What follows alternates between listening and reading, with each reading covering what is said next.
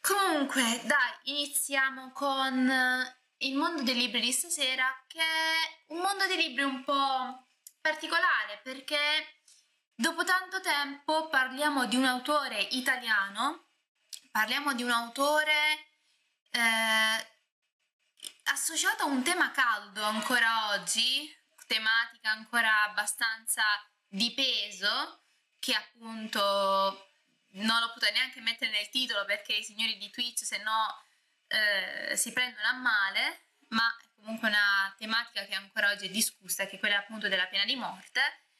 E eh, stasera parliamo appunto di questo autore, che non vi dico ancora il nome, però potete intuirlo dal titolo volendo, fate uno più uno dato che ci vuole un genio per capirlo. E um, partiamo col dire che eh, la pena di morte facciamo un piccolo excursus storico prima di iniziare ed entrare nel vivo del nostro mondo dei libri. Eh, diciamo che è tipa, un tipo di pena eh, che ha origini antiche, già a partire come fonte scritta potremmo prendere già eh, la stele di Amurrabi, quindi le, la, la, legge di Amurrabi, eh, dove appunto c'è la famosa ehm, legge del taglione, occhio per occhio, dente per dente, e dove viene anche scritto che tecnicamente parlando, se una persona uccide un'altra, eh, la persona, se di pari grado, eh, perché ovviamente eh, se si era in una situazione in cui eh, un padrone uccideva lo schiavo, il, allo, diciamo alla famiglia dello schiavo, comunque eh, a chi gli era vicino veniva, data un, veniva dato un compenso in denaro pari al valore dello schiavo. Tra persone invece di pari grado ehm, c'era appunto la legge del taglione, quindi eh, se magari veniva ucciso un figlio, eh, il figlio del, dell'assassino veniva ucciso a sua volta. Se un assassino ammazzava una persona e veniva catturato, faceva la medesima fine. E eh, passando eh, velocemente invece al territorio italico, sappiamo che vi era una legge ehm, inerente appunto alla pena di morte, eh, anche a Roma vi era il Senatus Consultum eh, che veniva applicato eh, in caso di alto tradimento, eh, di tentato omicidio di un alto magistrato eh, o magari ancora in caso di sacrilegio. Vediamo per esempio le vestali che sappiamo non facevano una bella fine se venivano scoperte a non essere più pure in un certo qual modo e appunto venivano ehm, seppellite vive. Che cosa bella! Um, però a tutti gli effetti era appunto una sorta di pena di morte per aver dissacrato il tempio di Vesta o ancora eh, la pena di morte appunto dettata dal Senato e ehm, senza alcuna possibilità di appello eh, davanti al popolo romano, eh, veniva data anche a coloro che si sospettava ehm, essere intenti ad fare un colpo di Stato con il fine monarchico. Diciamo che a Roma eh, vi era stato il trauma della monarchia e a tutti gli effetti anche solo l'idea eh, di un possibile tiranno, di un possibile monarca, spaventava terribilmente i romani. Quindi abbiamo queste situazioni in un periodo che è quello classico. Invece, arrivando, non soffermandoci su tutto, tutto, tutto, ehm, diciamo nel periodo moderno, per quanto riguarda ehm, i fatti più recenti, sappiamo che eh, l'ultima eh, condanna a morte per ghigliottina in Francia è avvenuta nel 1977, mentre per quanto riguarda in Italia la pena di morte è stata abolita nel 1994 e l'ultima condanna a morte è stata eseguita nel 47, quindi il secolo scorso. Quindi, ripeto, una tematica molto calda, molto ancora pregnante per molte parti del mondo eh, dove ancora vi è la lotta per pro o contro la pena di morte. E inoltre, eh, per dire questo fatto, ehm, per esempio in Inghilterra vi è ancora, tra virgolette, la pena di morte, eh, nelle leggi non è stata abolita, però ovviamente eh, gli inglesi sono persone un po' bislacche, ehm, vi è ancora, ma eh, non eh, vi è la situazione eh, di um, messa in atto da parte dei, dei giudici. Quindi, grazie a Dio, sono so persone bislacche inglesi, ma lo sappiamo.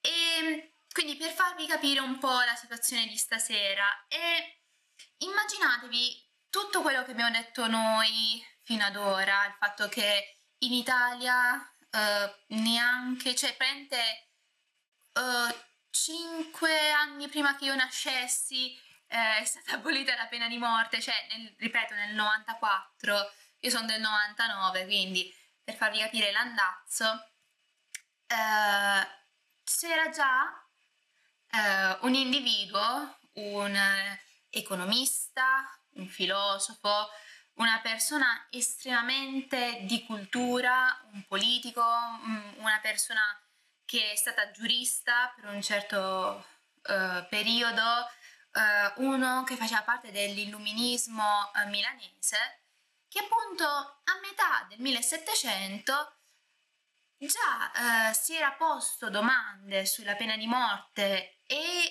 su quanto fosse inutile a tutti gli effetti, eh, insieme anche all'utilizzo della tortura e ehm, parliamo stasera eh, di Cesare Beccaria.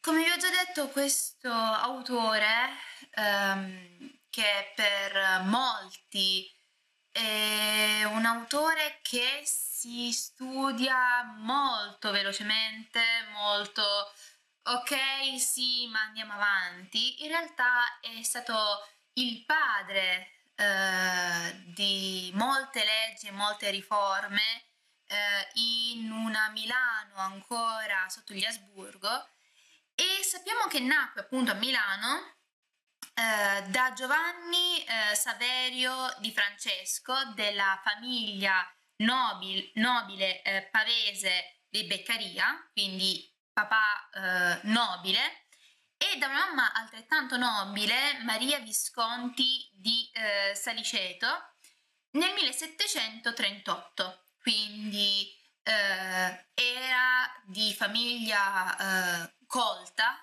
eh, facoltosa, studiò eh, da bambino presso i gesuiti per poi successivamente laurearsi ehm, letteralmente a Pavia nel 1758 eh, in giurisprudenza, e qua come al solito la battuta della giurisprudenza ci sta sempre, e cosa sappiamo del suo carattere? Sappiamo che era una persona estremamente attiva, almeno in gioventù, eh, per quanto riguarda l'ambito culturale di Pavia durante il suo periodo di studi eh, ebbe modo di entrare in contatto con figure che sarebbero poi diventate amiche, che erano i fratelli eh, Verri, fra, ehm, Pietro e Alessandro.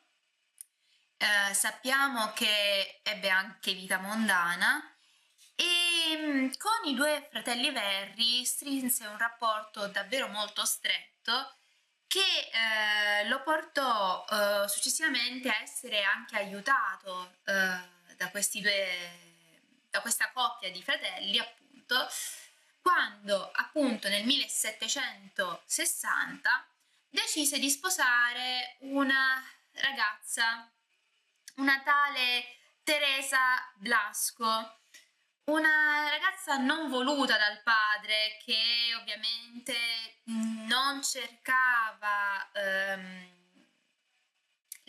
diciamo così, per il figlio uh, una di ceto inferiore a lui. La ragazza eh, non era altolocata e il padre ovviamente voleva una nobildonna. E um, il matrimonio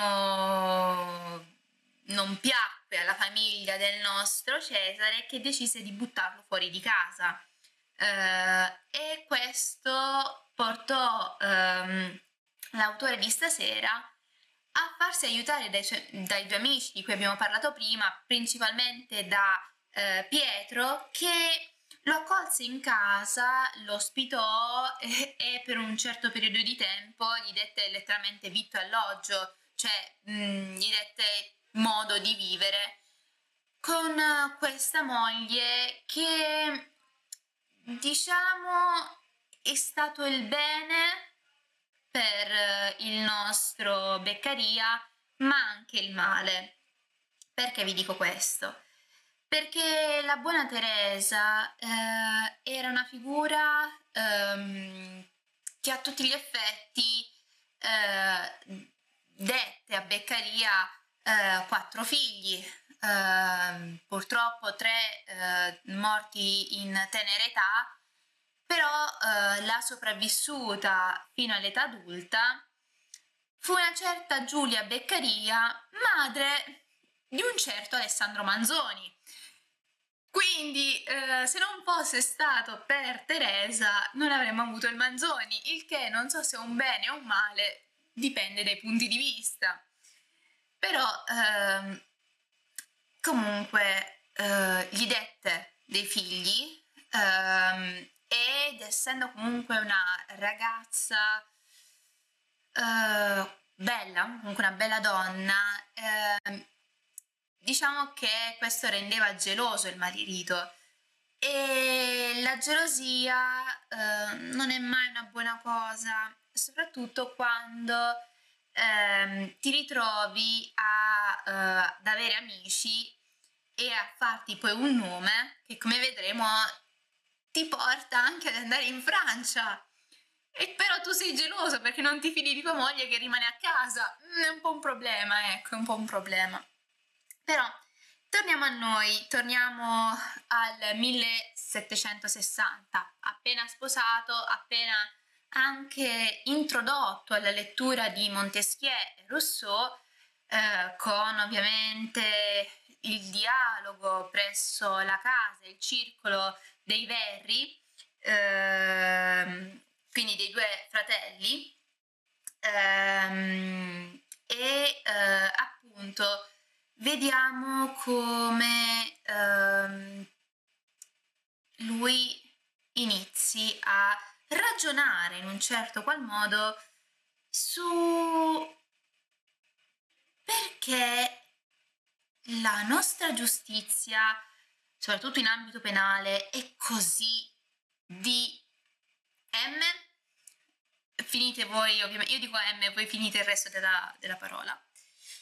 Perché tutti gli effetti um, lui leggendo Rousseau e Montesquieu si parla del principio dell'umanità, tutti gli uomini sono fratelli, il buon selvaggio, queste cose così, Sappiamo che al tempo eh, si praticava tranquillamente la pena di morte e la tortura per far confessare eh, i, diciamo così, gli imputati, ehm, cosa che tra le altre cose, ho fatto anche la ripetizione, scusatemi, comunque ehm, questi metodi erano utilizzati anche e soprattutto in Francia eh, nel periodo eh, appunto dell'illuminismo e il nostro buon Beccaria inizia a ragionare su queste cose. Ovviamente se condizionato dai suoi amici eh, e dal circolo che frequenta, circolo che è anche sede di un giornale politico intellettuale che era il caffè, centro e cuore di tutti gli intellettuali eh, e di tutte le grandi menti della Milano di allora. E immaginatevi quindi eh, influenzato dai suoi amici, influenzato dalle letture, influenzato anche dall'Accademia dei Pugni, ehm, che era appunto uno dei santuari anche lì intellettuali eh, dove si riunivano le grandi menti di Milano, ehm, Beccaria a un certo punto, eh, 1764, scrive all'inizio in maniera anonima uh, quello che potremmo dire, mm, diciamo così, un'opera uh, per certi versi um, polemica a tutti gli effetti, un opuscoletto polemico eh, noto appunto con il titolo, con il titolo di Dei diritti e delle pene. Eh, e questo era il titolo che volevo mettere alla live, ma i signori di Twitch eh, se la prendono a male se dici queste cose. E ehm, letteralmente ehm, analizzando eh, il fatto che la, mh, diciamo, i metodi giuridici del suo tempo facevano acque da tutte le parti. Eh, ragionando appunto sull'importanza eh, magari di eh, metodi che non portassero subito eh, a confessioni estrapolate perché l'individuo era torturato, magari un individuo che era probabilmente anche innocente o uh, seguendo appunto i suoi amici, questi erano discorsi che facevano veramente mentre si bevano il caffè e non sto scherzando, uh, si ragionava sul punto del perché torturare una persona se sappiamo perfettamente che quella persona è l'assassino, se parliamo di un caso di omicidio, se il reo sappiamo che lui è inutile torturarlo, se non sappiamo che lui, facciamo un'ipotesi, è un'ipotesi eh, con il 50% diciamo così di possibilità di star torturando un innocente.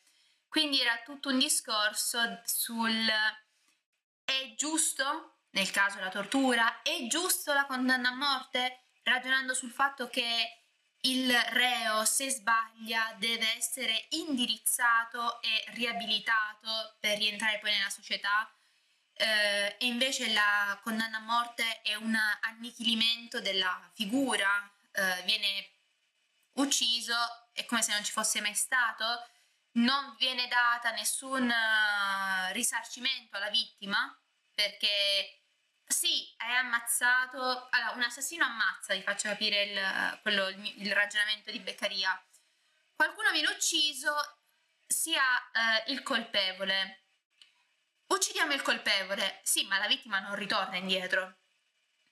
La famiglia non riavrà il parente morto, non, non verrà ricompensata la famiglia, cioè avete soltanto eliminato un'altra persona.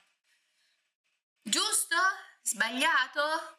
Tecnicamente eh, imprigionandolo, facendogli, facendolo, tra virgolette, soffrire in carcere e poi progressivamente rieducandolo, magari quella persona può diventare utile per la società e in qualche modo può sdebitarsi eh, con la, la, famiglia della vittima, diventando un buon cittadino e chissà magari facendo del bene, eccetera, eccetera, eccetera.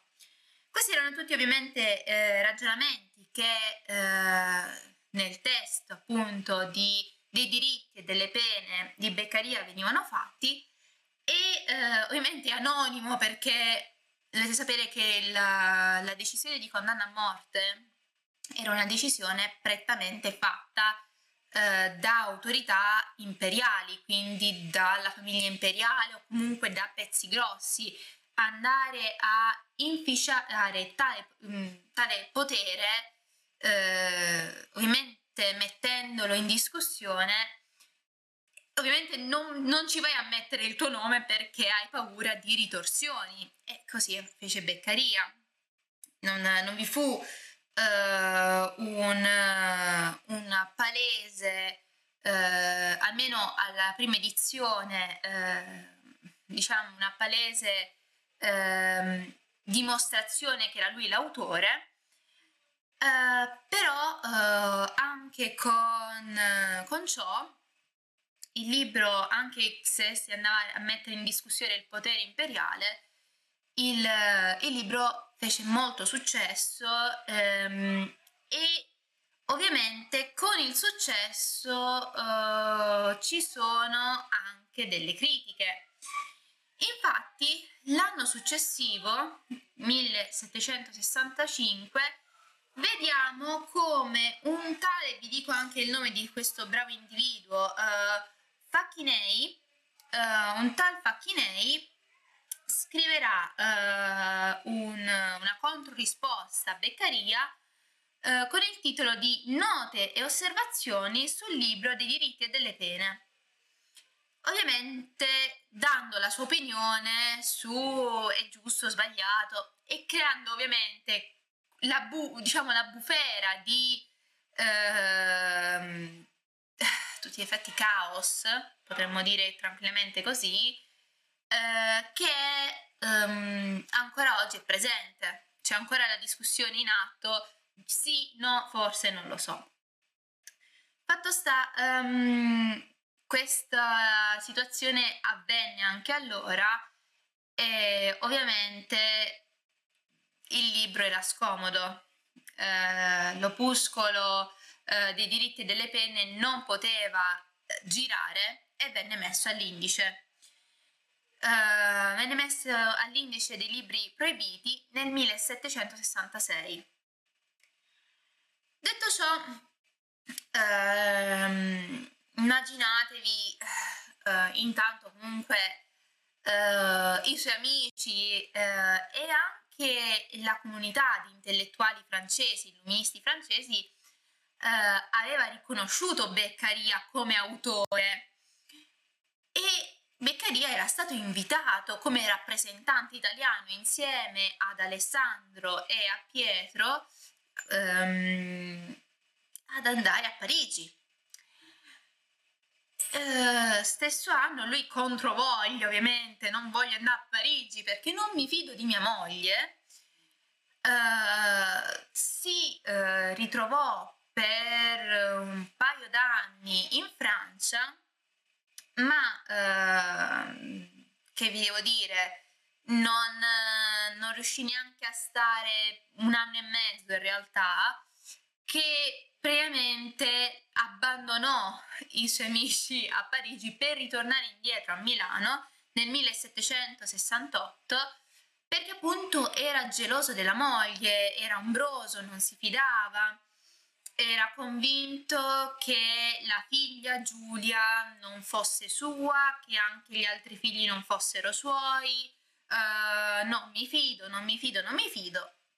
Non sappiamo se era così veramente che appunto uh, la sua moglie Teresa fosse avvezza ad altri uomini o meno, se, o era lui che era paranoico, non lo sappiamo però eh, sappiamo che tornò eh, a Milano, eh, prese eh, la cattedra presso le scuole palatine ehm, nello stesso anno e successivamente provò a scrivere altre opere inerenti al concetto di umanità e relazione eh, tra individui, non vennero mai in porto, non, non, non, è, non presero poi mai vita e um, sappiamo che nel 1771 avvenne una cosa bislacca. Lui era per certi versi uh, un intellettuale, un personaggio che era come anche i suoi amici un po' poco avvezzo alla burocrazia asburgica. Finì a fare il burocrate. Entrò eh, a lavorare eh, come appunto nella burocrazia di Milano e ehm, i suoi amici ovviamente questa gliela fecero sentire tantissimo del tipo ah ma come fai? Ma, ma, ma tu sei un intellettuale ma non puoi far così. Insomma gliela fecero pa- proprio pesare tantissimo.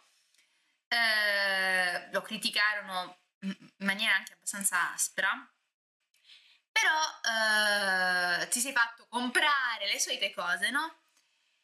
il concetto è che Beccaria durante questo suo periodo eh, in ambito appunto politico, bu- mh, mm, burocratico, mm, nella gestione appunto della città di Milano, insieme al, fa- eh, al fratello Annibale fece davvero tante, tante, tante riforme, molte delle quali derivanti anche dal suo essere intellettuale e ragionando anche su quello che aveva visto durante i, diciamo, il suo vivere quotidiano, come per esempio il fatto che non vi fossero misure eh, precise per eh, determinare eventuali eh, traffici, commerci, eccetera, eccetera.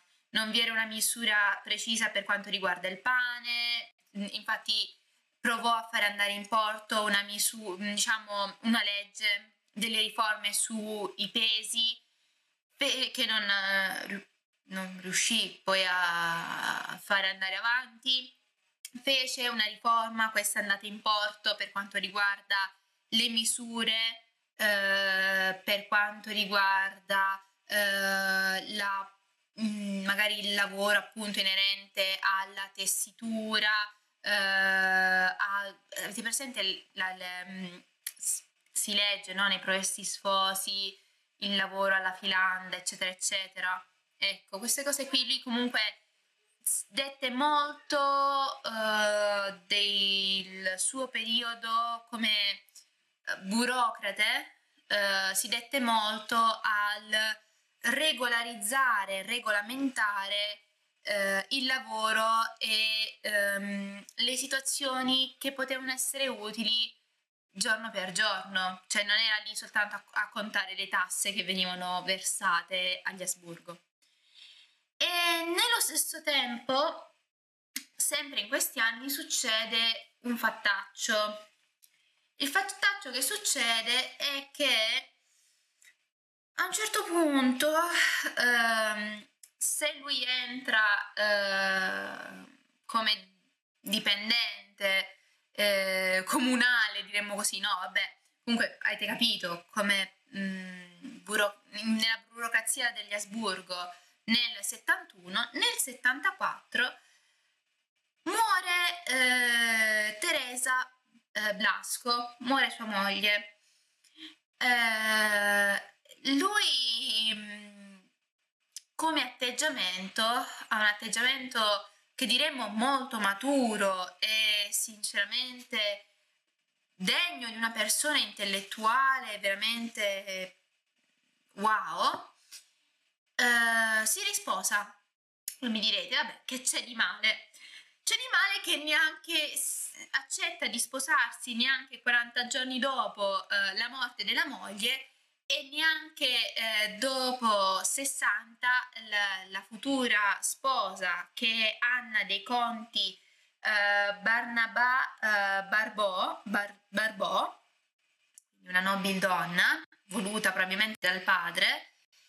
Ehm, beh, questa, mm, questa Anna viene mm, sposata neanche eh, cioè, pochi mesi dopo la morte della prima moglie, cioè, Dio buono, calmi, calmi, cioè, almeno il periodo di, di lutto lo vuoi, lo vuoi fare? Boh, non lo so. Però questo fa anche intuire come il rapporto tra ehm, il nostro Cesare Beccaria e la prima moglie Teresa non fosse propriamente dei migliori e si pensa che appunto Teresa sia morta di, o di sifilide o tubercolosi. La sifilide, se è sifilide di la malattia con cui è morta ehm, appunto la, la, prima moglie di, di, Beccaria, al tempo era associata ehm, alla prostituzione, al fatto, o comunque al ehm, non essere, essere, diciamo, una persona molto aperta, ok? Quindi um, non sappiamo se era tubercolosi o sifilide, se era però tubercolosi, eh, diciamo che allora, sifilide è essere persone libere, diciamo così, non, non è strettamente collegato, però al tempo si pensava. Quindi magari vedere sua moglie morire di sifilide, se, ripeto, era sifilide, eh, magari Beccaria avrà pensato male, io posso giustificarlo in questa maniera. Sta di fatto, eh, si risposa, si risposa nel 74 e um, da seconda, questo secondo matrimonio ha un altro figlio, il suo erede, uh, che appunto chiamerà Giulio. Uh, e alla morte, con questo nuovo erede e alla morte di Teresa, Cesare uh, lo vediamo anche abbandonare la prima figlia, abbandonare la madre de- del Manzoni, eh, Giulia Beccaria. Eh, già non aveva un buon rapporto con la figlia, però alla morte della madre di lei non le lascia alcuna eredità materna, la vede come figlia illegittima a tutti gli effetti eh, la tiene sotto di lui soltanto per darla in sposa a un uomo eh, più grande di lei di 20 anni, il padre del Manzoni, e faccio virgolette perché si presume, eh, voci di popolo dicono, che il nostro caro Alessandro Manzoni non fosse figlio, come sappiamo, del padre, non fosse in realtà un Manzoni, ma bensì eh, fosse figlio di Alessandro Verri, uno dei due amici di Cesare, Bic- di Cesare Beccaria. Quindi eh, ritornano, a, da qui anche il fatto che Giulia, eh, un po' a sfregio eh, del padre e del marito più grande di lei, eh, dopo aver avuto questo bambino, mm, diciamo in maniera illegittima, eh, abbia dato al bambino il nome della, dell'amante. Cioè, comportamento comunque molto maturo. Anche qui, um, sta di fatto, uh, intanto, quindi abbiamo un rapporto con la figlia pressoché distrutto. Uh, abbiamo una carriera, uh, sì, come legislatore, ok, va bene. Uh, cosa succede? Succede che a un certo punto ehm, Sappiamo che anche il giovane Manzoni ha modo di conoscere suo nonno Cesare uh, per un diciamo viene, lo si, si, ritrovano diciamo così un giorno uh, in un incontro voluto dalla madre uh, il Manzoni ci descrive il fatto che il nonno uh, si allontanò uh, per andargli a prendere tipo dei cioccolatini verso un armadio. E, però appunto uh, il Manzoni incontrerà suo nonno da vivo soltanto una volta perché letteralmente uh, Cesare non vive tanto. Cesare uh, incontra suo nipote nel 1900 nel sì, 1900, scusate, nel 1792. Nel 1794, due anni dopo, muore. muore eh, a un ictus e 56 anni per farvi capire, quindi eh, muore davvero, davvero, davvero giovane. E al suo funerale eh, la figlia intanto era, aveva mollato il marito, ehm, aveva praticamente divorziato, si era trasferita in Francia con la sua nuova fiamma. Eh, c'era, era rimasto il giovane Manzoni in Italia con suo zio, o comunque sì, mh, mm, per certi versi zio, eh, lo zio Giulio, ricordiamo il figlio di seconde nozze, no? E al funerale eh, letteralmente c'erano quattro gatti e sappiamo che eh, i Verri, i fratelli Verri, ehm, si ritrovarono lì al funerale e ehm, Cesare Beccaria non fu seppellito in pompa magna, mm, assolutamente no. Non gli, ve- non gli de- venne data gloria da vivo, non gli venne data gloria neanche da morto, venne seppellito in una tomba comune eh, presso un cimitero, ora il cimitero vicino a Porta Comasina, penso sia comunque nel milanese, a Milano, e ehm, sappiamo che il fatto di non, essere neanche seppellito nella tomba di famiglia, quindi eh, non, neanche i parenti familiari gli dettero il privilegio di essere seppellito, essendo lui nobile, nella tomba di famiglia, ma come un popolano, come un poveraccio qualsiasi, questa cosa dette fastidio a, a Pietro Verri, che appunto scrisse in una specie di elogio funebre di come la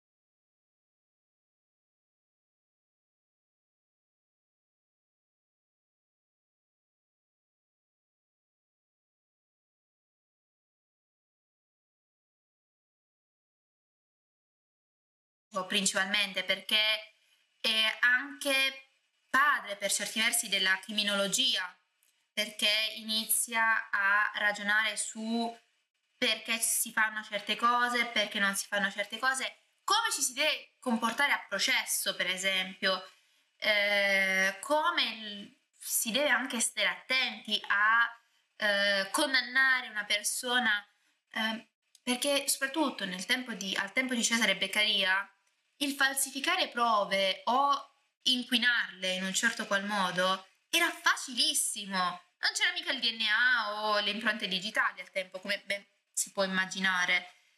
Quindi avere il suo volume sui diritti, cioè, diritti e pene è estremamente importante perché intanto ci dà uh, un ampio specchio della società di allora, per quanto riguarda almeno l'ambito giuridico, e soprattutto eh, ci dà un, un'ampia riflessione, ci permette di fare un'ampia riflessione su come ehm, una persona quale poteva essere Cesare Beccaria eh, poteva immaginarsi, anche grazie alle letture e all'influenza dei suoi amici, un mondo migliore che ancora oggi cerchiamo e arranchiamo in alcune situazioni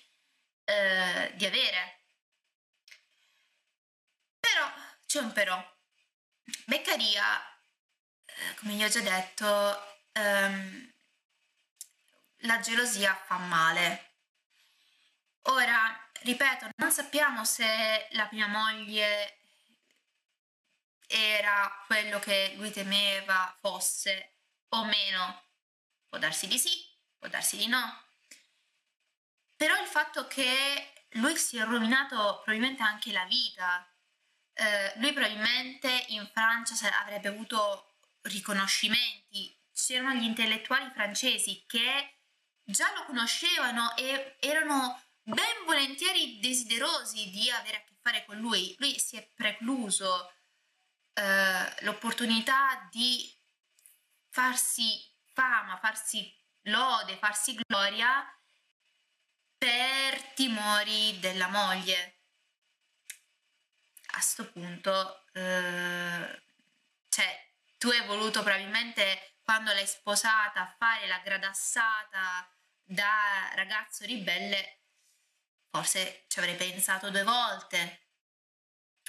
E, o comunque in qualche modo eh, dici vabbè eh, senti bimba eh, tanto successivamente il divorzio lo farà la figlia Giulia col marito eh, Manzoni quindi eh, ti ripudio ti, ti lascio fai quel che vuoi eh, in qualche modo si poteva fare anche al tempo tranquilli e via. Che tu mi vai a fare il geloso e ti rovini una carriera. E ovviamente rovini anche delle amicizie perché il rapporto che poi ebbe con Pietro e Alessandro perché erano, erano stati loro anche a promuoverlo all'estero.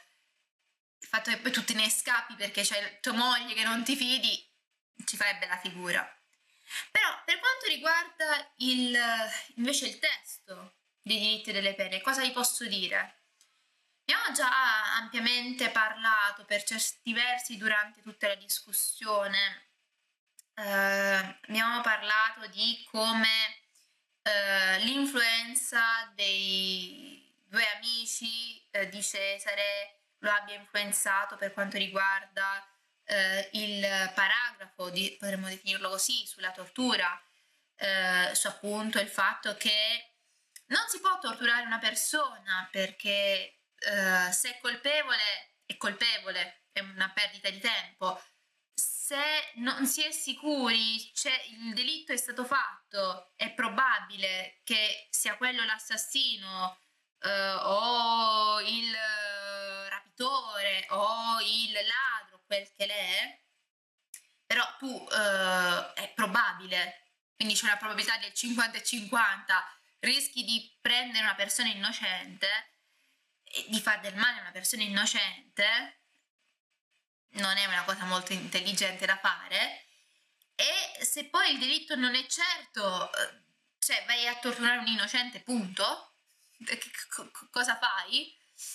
Quindi su questo ovviamente vi è l'influenza dei due fratelli eh, di cui abbiamo parlato prima, mentre per quanto riguarda tutto l'ambito del, diciamo così, del rinnovamento eh, radicale che secondo Cesare Beccaria doveva essere fatto nell'ordinamento giuridico asburgico, possiamo dire che appunto vi era innanzitutto il limitare eh, il potere dei giudici che innanzitutto devono essere imparziali non vi può essere eh, quello che al tempo invece c'era, la figura del giudice accusatore. Uh, si deve scendere il ruolo dell'accusatore, quindi del nostro attuale um, avvocato dell'accusa, ok? Con invece la figura del giudice che deve essere imparziale. E ovviamente il potere del giudice deve essere limitato nel senso che vi devono essere delle leggi precise. Non vi deve essere una legge generale che poi permette ovviamente al giudice di eh, dare a suo piacere un grado di più o meno pesante punizione. Se noi, eh, se vi è la legge eh, non rubare, ok? Ma io ho rubato per fame, eh, ma io ho rubato una mela, no, io ho rubato un forziere, uno scrigno pieno d'oro. Non puoi dare a tutte e due la stessa pena. Cioè, la mela perché magari hai rubato per fame, ci sono delle attenuanti, ci sono... Se, se tu, oppure può capitare che prendi una cosa per sbaglio, non lo so ragazzi, non, non, non, non, me ne intendo di queste cose, però capire cosa voglio andare a intendere, cioè al tempo eh, le leggi, eh, le diciture eh, per quanto riguarda le, le pene e ovviamente anche i reati erano veramente troppo generiche. Um, non, si, probabilmente veniva data la stessa pena a un pluriomicida e a uno che per sbaglio aveva dato una spinta a una persona, la persona era inciampata, era passato, non lo so, un carro e gli aveva schiacciato la testa. Quello dici, quella è sfortuna. O comunque omicidio preterinte, non lo so qual è la definizione attuale, comunque eh, forse colposo, cioè, cioè non lo fai apposta, una cosa tu non fai apposta e succede un incidente una cosa è che tu invece sei un assassino, un pluriomicida, e no, in entrambi i casi era pena di morte al tempo, per farvi capire, perché comunque avevi ucciso. E appunto una delle caratteristiche che um, anche il nostro caro uh, Beccaria diceva, uh, si è innocenti fino a prova contraria. Non puoi partire con l'idea del sei colpevole, sei colpevole fino a prova contraria. No, si è innocenti fino a prova contraria. Se c'è la prova per cui la persona davanti a te è un assassino, lo puoi mettere in galera. Se non puoi prendere una persona e scagionati, ok? E altra cosa che diceva Beccaria era il fatto che il, diciamo, il, il vero problema del colposo, ecco, colposo. Uh, colposo è quando non lo fai apposta, preterintenzionale è quando invece c'è la volontà. Mi, me l'ha spiegata mia madre sta roba che lei ha fatto, cioè ha studiato su queste cose. Io non, non, lo so, non lo so. Io sono un'archeologa, che volete da me? Io non, non ammazzo, io ammazzo le zanzare con in estate che fanno, ecco Probabilmente avendo ucciso le zanzare sarei finita in, in, in, con la pena di morte. No, vabbè, ovviamente sto esagerando e sto giocando, però um, il concetto che diceva anche il uh, buon Beccaria è pena di morte è quello che mi ho detto prima, giusta, sbagliata, non si redime la persona, um, cioè um, non, non, riabiliti nessuno, lo, lo, uccidi, beh, fine. Ti sei levato dello, cioè, hai risparmiato dell'ossigeno e del pane e dell'acqua.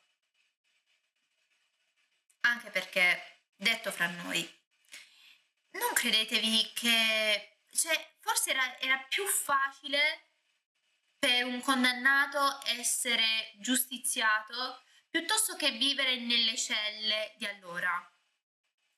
Buie, fredde, con la muffa, tozzo di pane e acqua, un tozzo di pane stantio e muffito, topi, eccetera, eccetera. Quindi forse era meglio la pena di morte. Cioè, il, il terrore di essere in, al gabbio forse era più deterrente di essere giustiziato per alcune persone. Eh. Quindi per, per dire.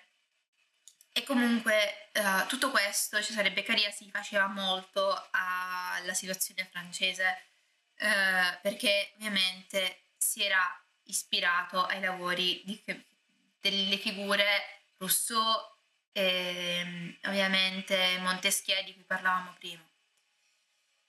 Detto tutto, uh, io eh, ho visto che ci sono stati dei problemi di linea perché mi sono stati segnalati. Spero non siano stati troppo pesanti, almeno che siate riusciti a sentirmi durante tutta la discussione che ho fatto. Sicuramente sta live non so come sarà ricaricata su YouTube perché se ci sono veramente tanti problemi. Comunque, vabbè. Anche se è andata un po' male con il video, almeno l'audio si è salvato. Almeno una cosa buona è andata. Uh, a questo punto ci si vede martedì se ce la faccio e non vengo morta dal lavoro. Un buon proseguimento di serata a tutti